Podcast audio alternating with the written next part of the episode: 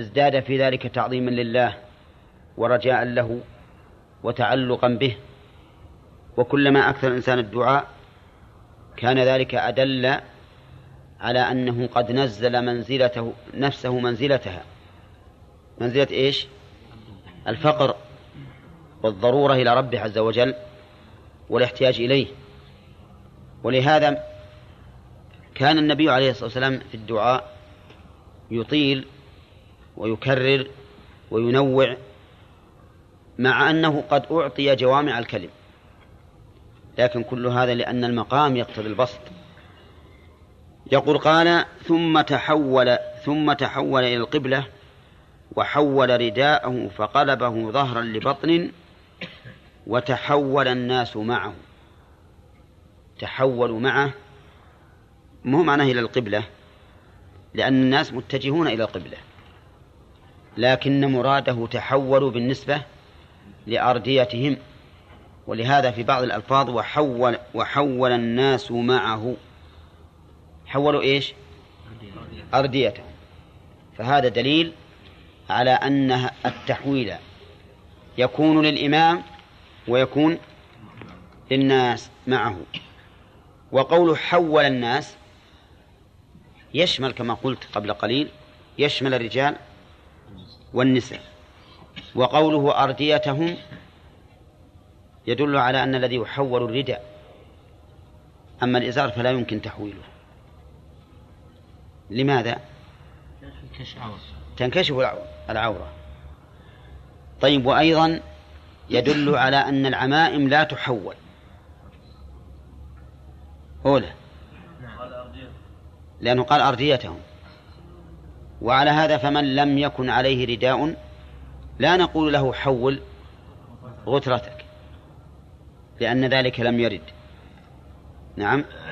طيب وإذا لم يكن عليه رداء الرداء أشبه ما يكون له البشت. هي البشت ولا العباءة؟ ولهذا نطلب من عبد العزيز أن يثبت لنا أن البشت لغة عربية. ما هو بعربية؟ متأكد؟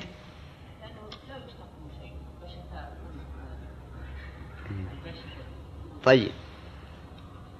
آه، لو كان لو لم يكن على الإنسان عباءة وكان عليه كوت. نعم. كيف؟ لا ما هو صعب ما هو صعب. الصعوبة ما هو صعب لكن هل يشرع أو لا يشرع؟ هل نقول إنه يخالف الردى لأن له أكماما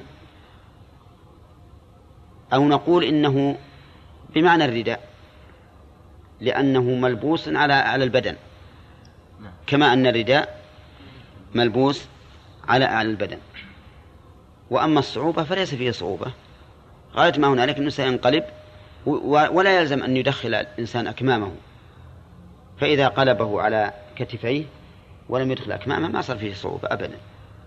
يمكن يكون في في في المخابي شيء يخاف عليه لكن يضبط نفسه. نعم هذه أيضا هذه عليك أنت غانم شوف هالكوت عربية ولا ولا ها؟ إيه طيب وعليك أنت عليك الغترة فالبشت على عبد العزيز وعلى غانم الكوت وعليك الغترة coat يا شيخ ها؟ coat انجليزي وش معناه؟ coat معطف بالإنجليزي معطف؟ نعم إيه. يمكن مأخوذة معربة ونحن نجيز التعريب. في القرآن ألفاظ معربة. العرب عربوها فإذا جاز للعرب الأولين أن يعربوا إلى لغتهم فليكن أيضا في العرب المتأخرين. أي نعم. طيب. ها؟ على ثياب لا هي مكان أي بس القميص الظاهر انه ما يقاس عليه. لأن القميص اذا اذا لم يكن عليه سروال صار صار إزارا ورداء نعم. ولا ولا سمعت أحدا يقول بهذا. الناس تفسخون بعد مشكلة. صار في أيام الشتاء عليهم ثياب متعددة. وفي رواية خرج النبي صلى الله عليه وسلم يوما يستسقي فحول رداءه وجعل عطافه الأيمن على عاتقه الأيسر وجعل عطافه الأيسر على عاتقه الأيمن ثم دعا الله عز وجل. لاحظ الآن أي التحويل موافق للحديث الأول ولا لا؟ التحويل واحد. لكن فيه أن التحويل قبل الدعاء. لأنه قال ثم دعا الله. وفي الحديث الأول الدعاء قبل التحويل. فهل نقول إن هذا من باب تغير العمل وتنوع الصفة وأنه يجوز أن يحول قبل الدعاء أو بعده؟ والذي في صحيح البخاري أن الرسول عليه الصلاة والسلام دعا ثم حول. دعا ثم حول فبدأ بالدعاء أولا. ولعله أنسب من حيث المعنى أن يكون التحويل بعد الدعاء. لأنك بعدما تدعو كأنك تتفاعل على الله تعالى بإجابة الدعاء ثم تحول الحال من جدب إلى خصب. واضح؟ فالأحاديث كما ترون فيها خلاف. فإما أن يحمل المرجوح على الراجح ولا شك أن رواية الصحيحين أو رواية البخاري أولى بالترجيح. وإما أن يجعل ذلك من باب تنوع العبادات لكن تنوع العبادات فيه في الحديث الذي معنا حديث عبد الله بن زيد فيه إشكال لأن المخرج واحد وظاهره أن العمل أو أن أن الواقعة واحدة. ويبعد جدا أن الرسول عليه الصلاة والسلام يغير قبل الدعاء ويغير بعد الدعاء وحينئذ لا بد لنا من الترجيح. وأما كلام الفقهاء رحمهم الله فإن الفقهاء أيضا اختلفوا. فقهاؤنا. فمنهم من قال يحول ثم يدعو ومنهم من قال يدعو ثم يحول. ولو قال قائل بأن الأمر في هذا واسع. إن حول قبل الدعاء فلا بأس وإن حول بعده فلا بأس. والمسألة كلها من باب السنة وليست من باب الواجب. لو قال قائل بذلك لم يكن بعيدا. ولكن الأرجح حتى لو قلنا بأن الأمر فيه سعة الأرجح أن التحويل بعد بعد الدعاء. نعم. أقول جعل التحويل بين لا ما يمكن لأن لأن حديث اللفظ الأول ما يدل أنه دعا بعد ذلك. ما يكون من باب الجمع. لا ما يكون من باب الجمع. أحسن ما يقال فيها الترجيح. نعم.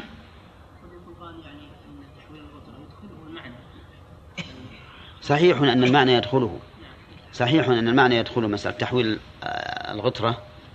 لكن بس مسائل هذه ما يستطيع الإنسان أنه يعد العلة إلى شيء ما, ما ورد.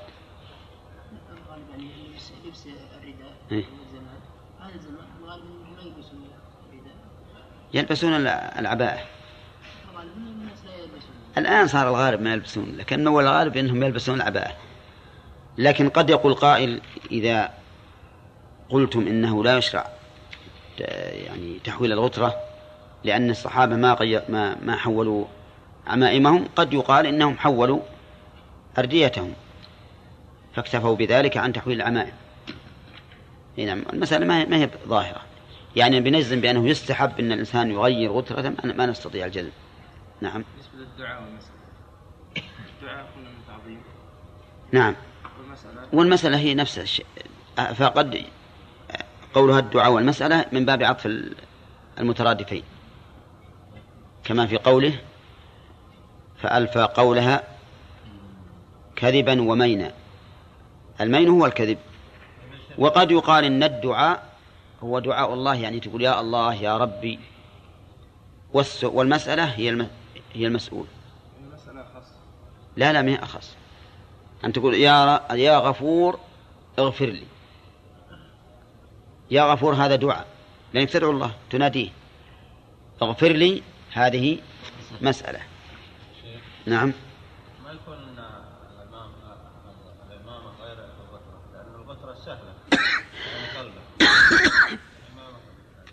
أبدا الإمام مش له وحط له تحتية وهذه وفي رواية أن النبي صلى الله عليه وسلم استسقى وعليه خميصة له سوداء فأراد أن يأخذ أسفلها في. فيجعله أعلاها فثقلت عليه فقلب. فقلبها الأيمن على الأيسر والأيسر على الأيمن رواه أحمد وأبو داود هذه رواية أيضا في حديث عبد الله بن زيد. ولكن هذه الرواية يظهر أنها ضعيفة. ضعيفة متنا من حيث الشذوذ ومن حيث المعنى. أما من حيث الشذوذ فلأنها تخالف الروايات التي في الصحيحين من أن الرسول قلب رداءه والقلب هو أن يجعل ظهره بطنه. وأما من حيث المعنى فإنه من البعد العظيم أن يكون على الرسول عليه الصلاة والسلام خميصة يعجز يشيلها. هذا بعيد من أبعد ما يكون. خميصة ويقول إنه ثقلت عليه. ما أعتقد أن النبي عليه الصلاة والسلام سيلبس خميصة يعجز أن يحملها. نعم. لأنه إذا كان يثقل عليه أن يشيله فممشاه فيها أيضا من باب أولى أشد. فالحديث فالصواب بلا شك أن القلب هو أن يجعل الأيمن الأيسر والأيسر الأيمن والظهر والبطن. ثم قال باب ما يقول وما يصنع إذا رأى المطر وما يقول إذا كثر جدا. عن عائشة رضي الله عنها قالت كان رسول الله صلى الله عليه وسلم إذا رأى المطر قال اللهم صيبا نافعا رواه أحمد والبخاري. الله والنسائي نعم. رواه البخاري أحمد والبخاري والنسائي. قوله رضي الله عنها إذا رأى المطر الرؤية هنا بصرية ولا علمية؟ بصرية. بدليل أنها لم تتعدى إلا إلى واحد. ولو كانت علمية لتعدت إلى اثنين. ثاني تقول اللهم يعني يا الله. صيبا على وزن فيعل بمعنى فاعل. مثل ميت فيعل بمعنى مائت. فالصيب بمعنى الصائب أي النازل. يعني جعله نازلا. وقوله نافعا يعني نافعا للأرض. ونافعا للإنسان ونافعا للبهائم. نعم. وكما مر علينا أن الرسول عليه الصلاة والسلام يقول اللهم أسقي ها؟ أحي بلدك الميت. أسقي عبادك وبهائمك وأحيي بلدك الميت. وقولها اللهم صيبا نافعا.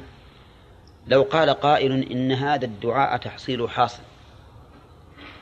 لأن المطر نافع. بكل حال. فالجواب غير صحيح. لأن المطر قد لا ينفع. ولهذا جاء في الحديث الصحيح ليست السنة ألا تمطروا إنما السنة أن أن تمطروا ولا ولا تنبت الأرض شيئا. وصدق النبي عليه الصلاة والسلام. كم من سنوات يكثر فيها المطر لكن ما يكون ما يجعل فيه بركة. نعم. وكم من سنوات يكون المطر قليل قليلا ولكن يكون له أثر كبير. فإن قلت آه، تقسيمك هذا يعارض قوله تعالى ونزلنا من السماء ماء مباركا فأنبتنا به جنات وحب الحصيد.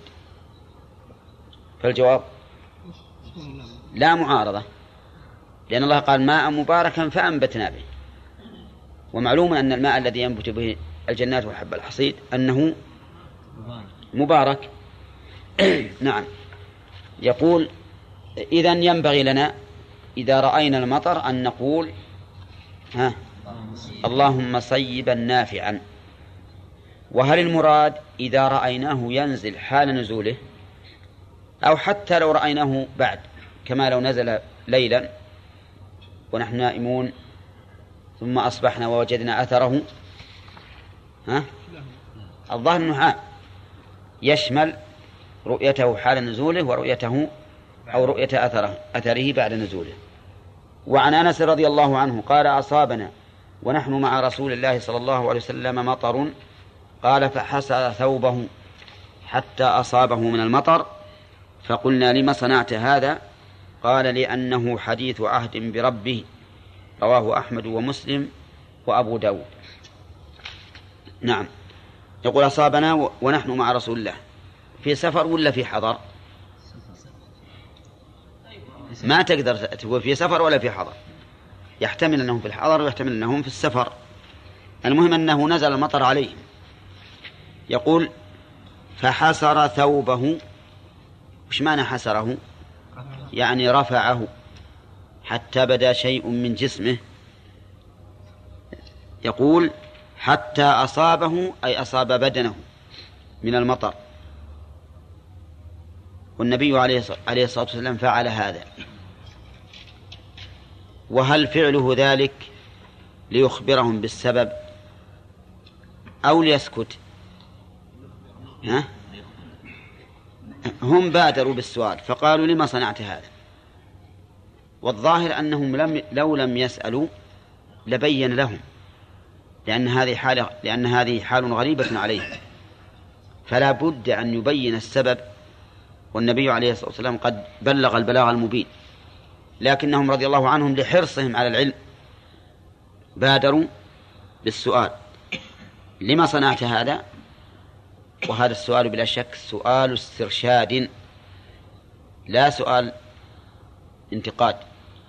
قال لأنه حديث عهد بربه. يعني حديث بمعنى قريب. عهد بربه. وش معنى حديث عهد بربه؟ يعني أن خلقه قريب خلق الآن. وفي هذا الحديث من الفوائد أنه يشرع إذا نزل المطر أن يحسر الإنسان عن ثوبه عن أي جسم من بدنه من رأسه من يده من رجله من أي مكان. وفيه دليل على تجدد أفعال الله. لقوله حديث عهد بربه. وفيه دليل على ثبوت ربوبية الله حتى للجمادات. أولى. لقوله بربه. لأن الرب عز وجل هو المالك هو الخالق المالك المدبر. ولا ريب أنه سبحانه وتعالى خالق للمطر مالك له مدبر له. ما ما تسقط نقطة واحدة إلا ها؟ إلا بعلمه. وبقدر نعم. وفيه دليل على أن الجمادات من عباد الله. ها. لثبوت الربوبية. فإن الربوبية يقابلها العبودية. وقد قال الله تعالى والله يسجد من في السماوات ومن في الأرض. يسجد.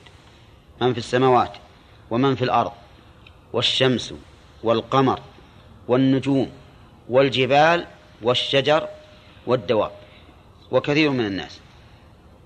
فذكر الله عز وجل الحيوانات العاقلة وغير العاقلة وذكر الجمادات النامية وغير النامية.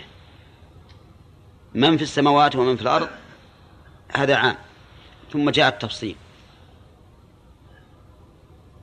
ما هو؟ الشمس والقمر. هذا جماد غير نامي. والنجوم؟ والجبال؟ كذلك. والشجر والدواب؟ والشجر الشجر. جماد نامي. والدواب؟ حيوان غير عاقل. وكثير من الناس حيوان عاقل. حيوان عاقل نعم. طيب إذن كل شيء في الكون فإنه عبد مسخر لله عز وجل. عبد مسخر. ويشعر بالعبودية ولا ما يشعر؟ ها؟ يشعر. يسجد من في السماوات. يشعر بأنه عبد لله. إذا كان إذا كان الجبل يشعر بالنبي عليه الصلاة والسلام. ويحب النبي. نعم؟ فما بالك بربه سبحانه وتعالى الذي خلقه. نعم. هل يستفاد من هذه العلة التعدية؟ بمعنى هل نعدي هذه العلة لغيرها؟ ونقول كلما تجدد خلق شيء فإنه ينبغي أن يحرص الإنسان على أن يمس بدنه. ها؟ لا. لماذا؟ لا لا منصوصة لأنه حديث عهد بربه.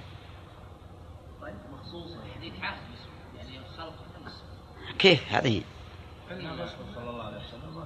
أي ها صح. هذه هي علة ولا كان نقول إذا ولدت الشاة ينبغي أنك تروح لولدها أول ما يولد ها؟ وتحك به جسمك. ولا أحد يقول بذلك. واضح؟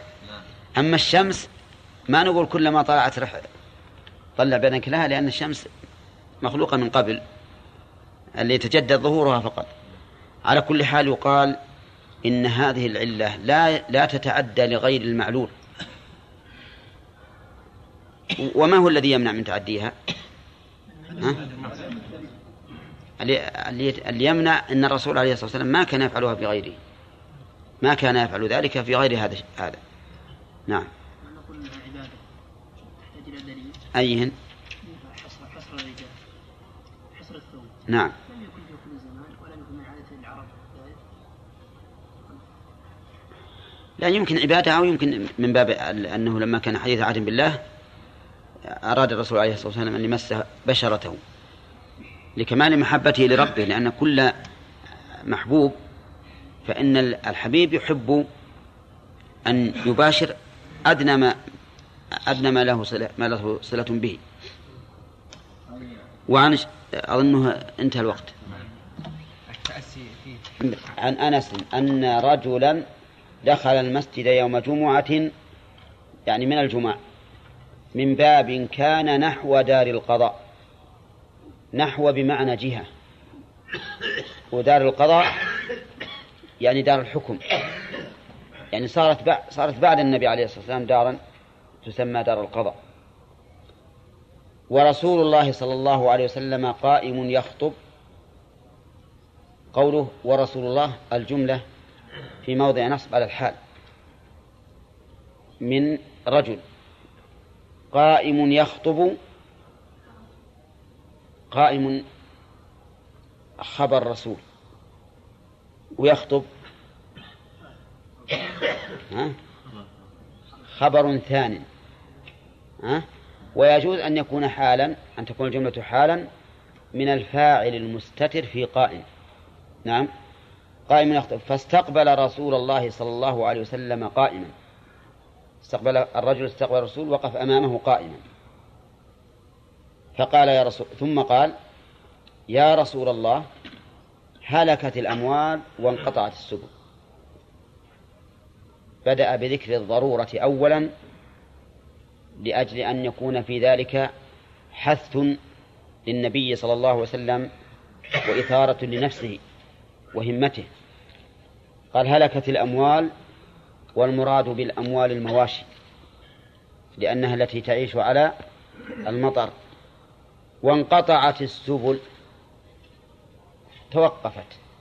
السبل يعني الطرق. لماذا توقفت؟ لأن البهائم ضعفت. المواشي ضعفت ما تحمل. ولأن المواشي أيضا صارت هزيلة لا تجلب إلى المدن فلا تأتي مع الطرق. انقطعت. فادعوا الله يغيثنا. ولم يقل نتوسل بذاتك إلى الله. بل قال فادعوا الله يغيثنا. هذا الرجل عنده أدب في القول وحكمة في العرض. وإيمان قوي. أدب في القول لأنه قال يا رسول الله. حكمة في العرض لأنه بدأ بذكر الحال الحال الشديدة لهم. ليثير همة النبي عليه الصلاة والسلام. وإيمان بالله. ما دعا الرسول عليه الصلاة والسلام نفسه. وإنما قال ادعوا الله يغيثنا. فجعله وسيلة بدعائه إلى الله عز وجل.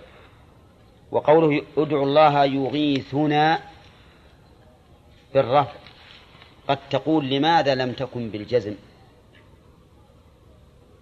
جوابا للأمر أو للطلب في قوله ادعوا والجواب أنه لا يمكن أن يجزم جوابا للأمر أو للطلب إلا إذا كان يترتب عليه قطعا.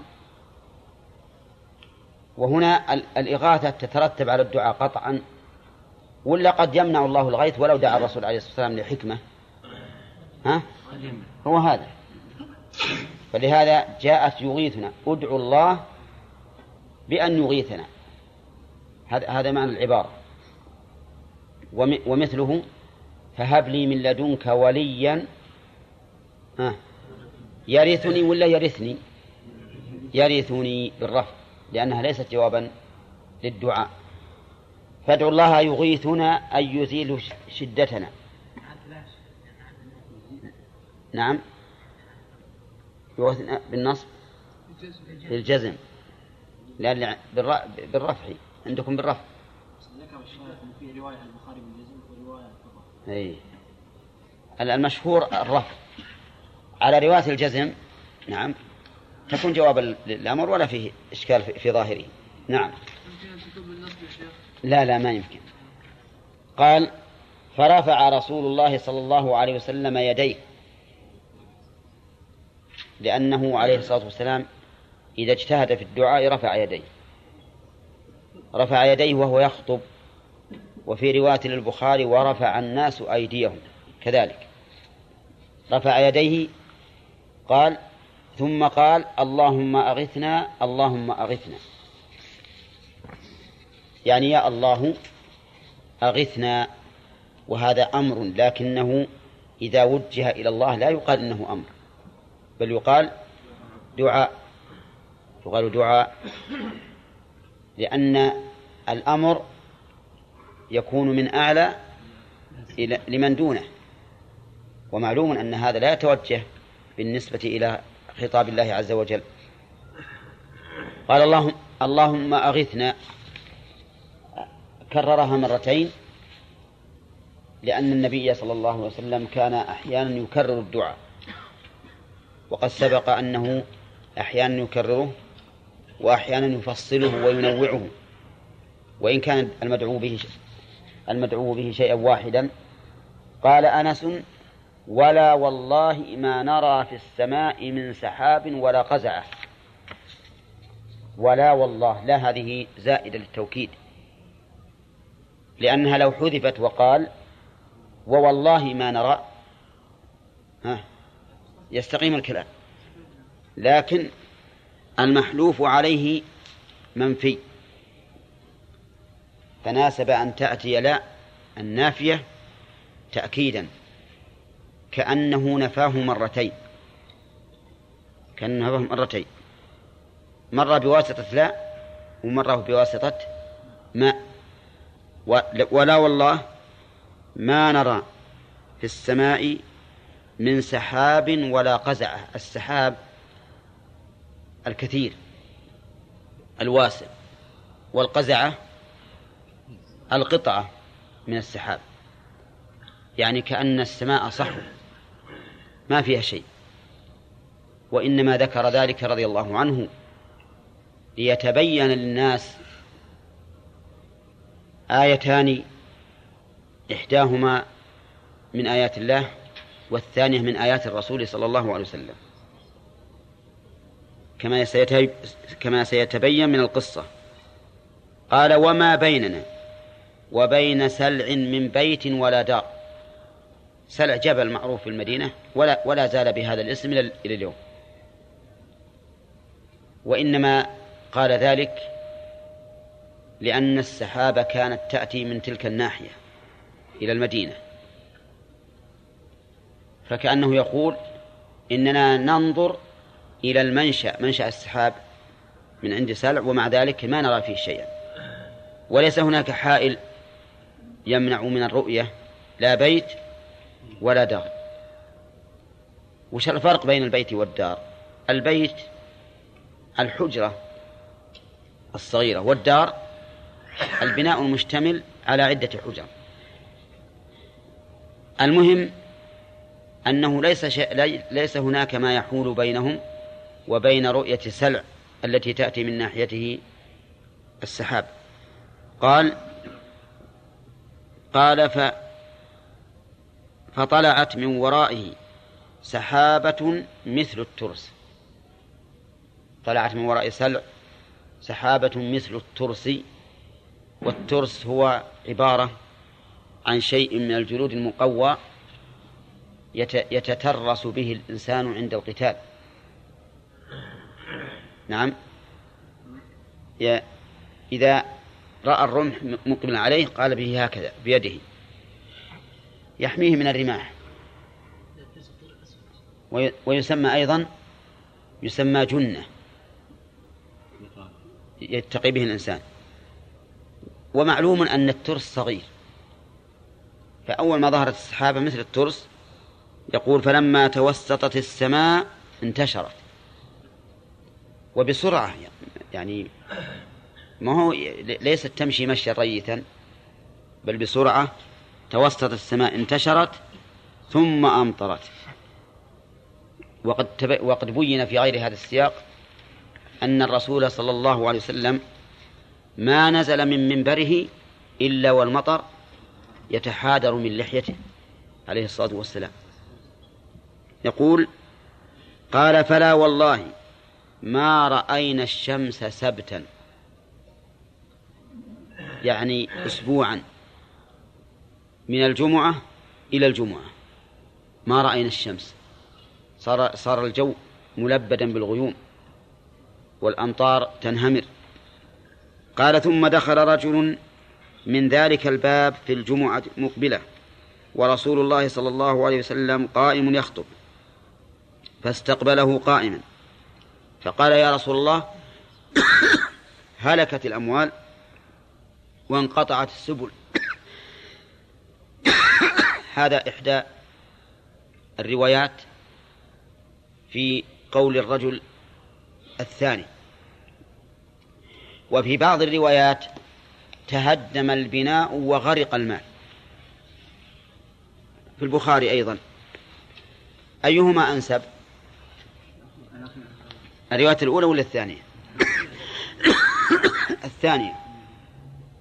ولهذا الظاهر أن أن الرواية التي بين أيدينا أنها رويت بالمعنى وأن اللفظ تهدم البناء البناء وغرق الماء لأن كثرة الأمطار توجب تهدم البناء وتوجب أيضا غرق المال من من من الأودية والشعاب ربما يحملها ويغرقها.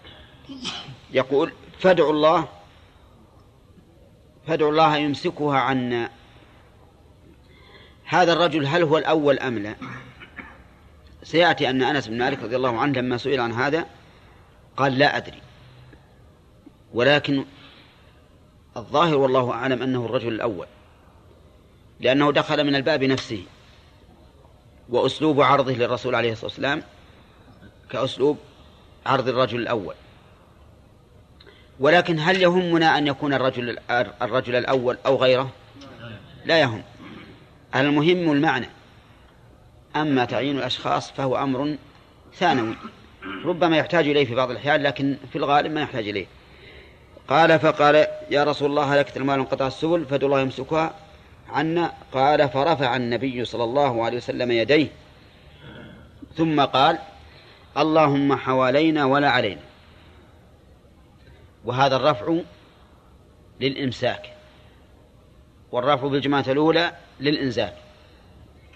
فتبين حال حال بني آدم كيف كان في غاية الضعف. يدعو بالأول بإنزال المطر وفي الثاني بإمساكه. ما يتحمل ولا يصبر. يقول فرفع يديه وقال اللهم حوالينا. حوالينا وش اللي نصبه نعم. بفعل مقدر. التقدير يجعله حوالينا. ولا علينا يعني ولا تجعله علينا. ثم بين لما قال حوالينا ولا علينا مجملا بينه بقوله اللهم على الآكام والضراب وبطون الأودية ومنابت الشجر. الآكام جمع أكمة. والأكمة هي المنتبر من الأرض. والضراب الرواب الصغار دون الجبال. وبطون الأودية الشعاب. ومنابت الشجر الرياض. فدعا النبي عليه الصلاة والسلام على أن تكون أن تكون أو أن يكون المطر على هذه الأماكن الأربعة. لما يكون فيه من النفع. وعدم الضرر. نعم. يقول قال فانقطعت وخرجنا نمشي في الشمس. في الجمعة الأولى خرجوا يمشون بماذا؟ بالمطر. دخلوا في شمس وخرجوا في مطر. وهذه الجمعة دخلوا في مطر وخرجوا في شمس.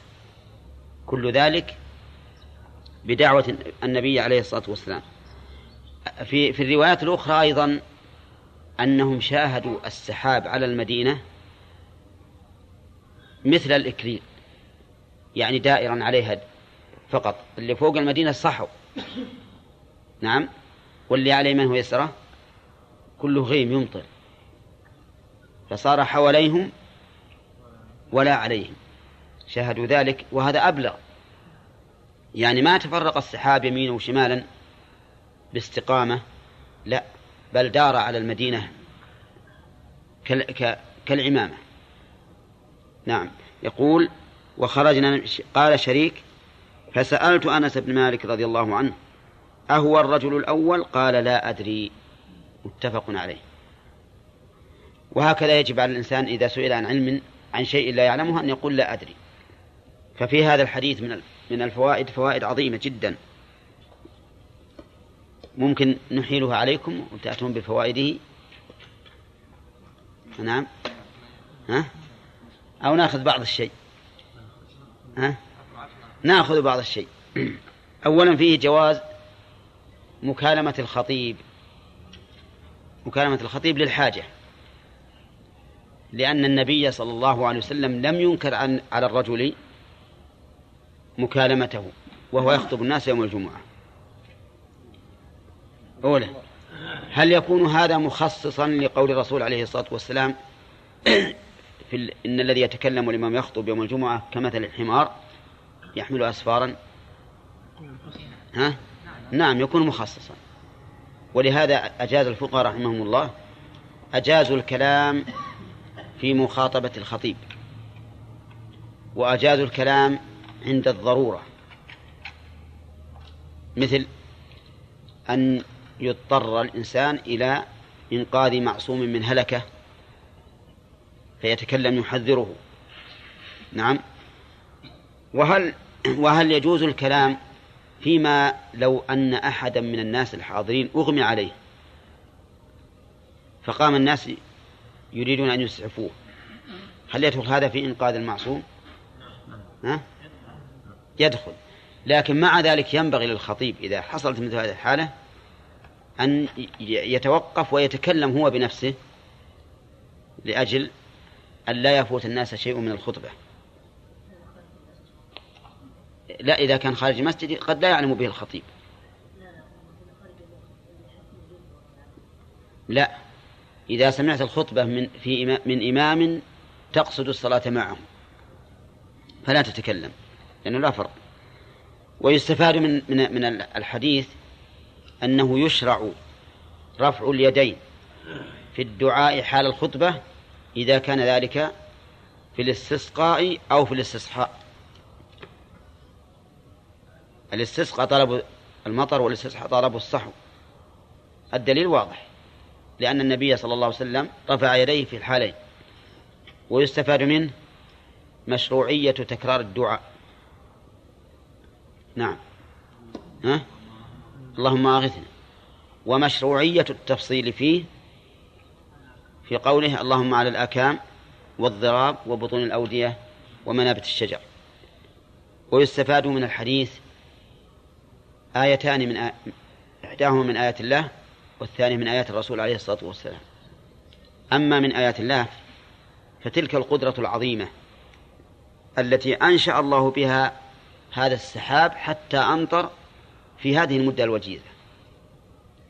مع العلم بأن أهل الأرض لو اجتمعوا كلهم بما عندهم من القوة والصنائع على أن يحدثوا سحابة مثل الترس في عشرة أيام أو في أكثر يستطيعون؟ لا يستطيعون.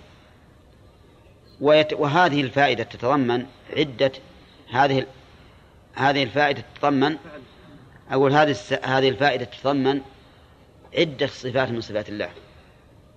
غير القدرة وربما تأتون بها إن شاء الله تعالى في استنباطاتكم من الحديث. وكأن الأخ الآن يشير إلى أنه يعترض بأن هؤلاء يستطيعون أن ينشئوا سحابا. ونقول لا يمكن هذا. لا يمكن. لا مثل الترس ولا مثل القرص. نعم. أبدا. وإنشاء هؤلاء السحاب ما هو إلا تحويل. تحويل. لأشياء في في في الجو تتحول إلى شيء مثل السحاب. لكن أما أن يخلقوا لا يمكن أبدا. وقد تكلمنا على ذلك مرة أو أكثر من مرة على أن كل ما يقال من خلق الناس ليس إحداثا ولكنه ها؟ لا لا لا. ولكنه تحويل وتغيير. فأنا مثلا الإنسان قد يصنع بابا يقال خلق بابا لكن هل صحيح أنه خلقه أبدا. لكنه حوله من خشب إلى باب فلا يمكن لأحد أن يخلق شيئا. يقول الله عز وجل يا أيها الناس ضرب مثل. فاستمعوا له استمع. إن الذين تدعون من دون الله لن يخلقوا ذبابا ولو اجتمعوا له.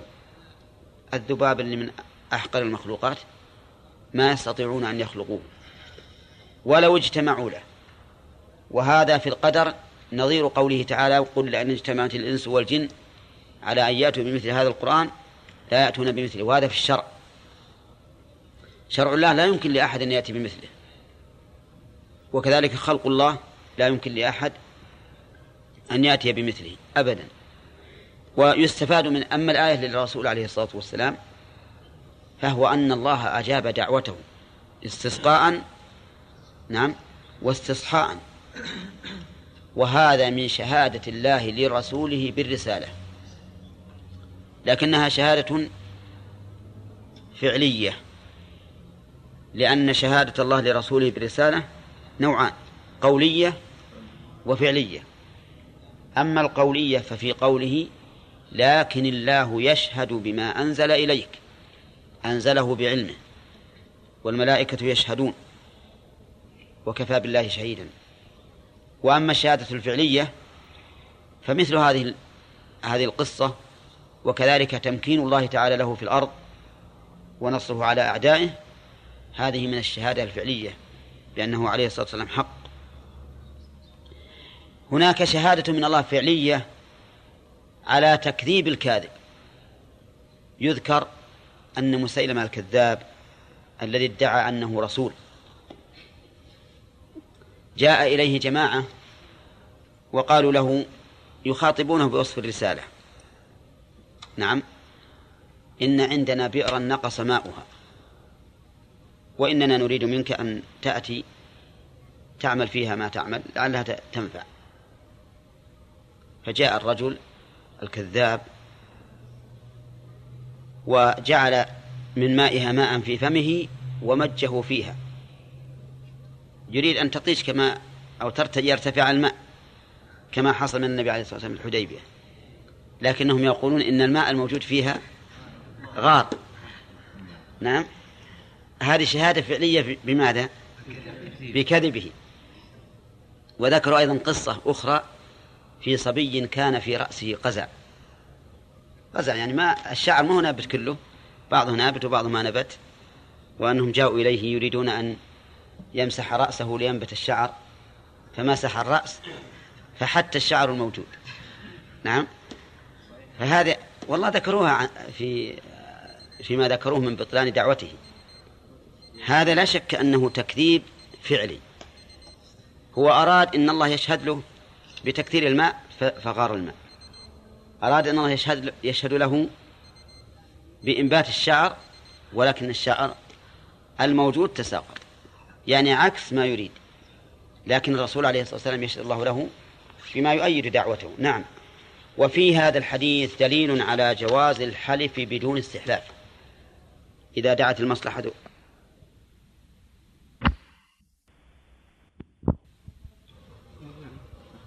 ها؟ في عهد النبي صلى الله عليه وسلم. في عهد في عهده وأقره نعم.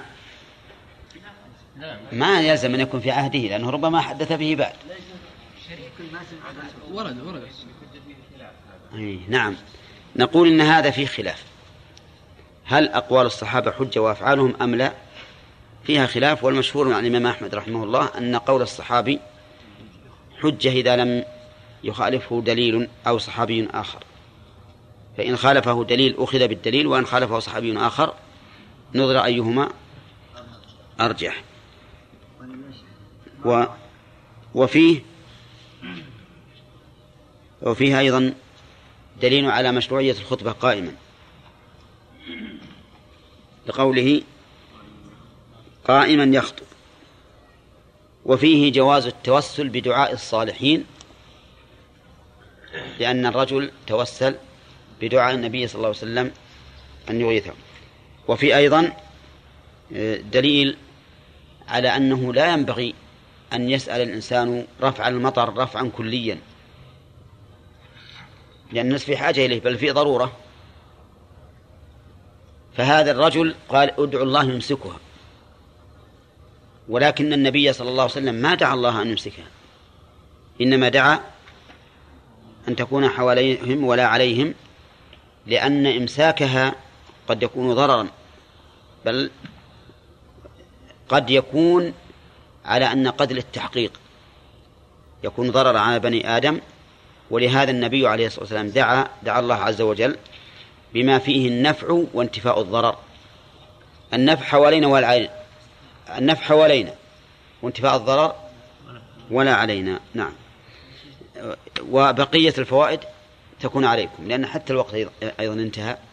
فيكون إن شاء الله البقية عليكم. كان الموضوع يشتمل على أجناس من العلم فإنهم يعنونونه بكتاب ويجعلون لكل جنس بابا. و وإذا كان هذا الباب يشتمل على عدة مسائل كثيرة يجعلون الباب فصولا. وكل هذا من باب التيسير على المستفيد من قارئ وسامع. لأن الإنسان بطبيعته يحب العجلة والسرعة. فإذا كانت هذه الأشياء مجزأة ثم بدأ بجزء منها فقطعه بسرعة ثم الثاني ثم الثالث كان ذلك أسهل عليه. ولأن تقسيم العلم وتبويبه أسرع إلى الفهم. فيكون في هذا التبويب وهذا التفصيل حيدر. يكون فيه فائدتان سهولة الفهم وعدم استثقاله. الآن لو كنت في شارع طويل ما فيه التعاريج تمل وأن تمشي معه. لكن لو كنت في شارع فيه التعاريج نعم ما تدري إلا أن تواصل مقصودك وأنا جربت هذا بمشي من البيت إلى إلى إلى المسجد. في الشارع الطويل هذا أقصر. يعني أقصر زمنا. لكن الإنسان يستطيله يبتد يبتد يمشي يمشي. أما مع الأسواق الثانية ضيقة يعني طالع منتهى السوق ثم تصل إليه بسرعة. ثم تنتقل وتصل بسرعة فيكون عليك أسهل. وإن كان هذا أقرب المهم أن هذا الذي صنعه العلماء رحمهم الله في تأليفهم يمكن أن يكون له أصل في القرآن. أولا فالقرآن سور طويلة وقصيرة ومتوسطة وكذلك الصحابة حزبوه أحزابا كل هذا من أجل التيسير على القارئ.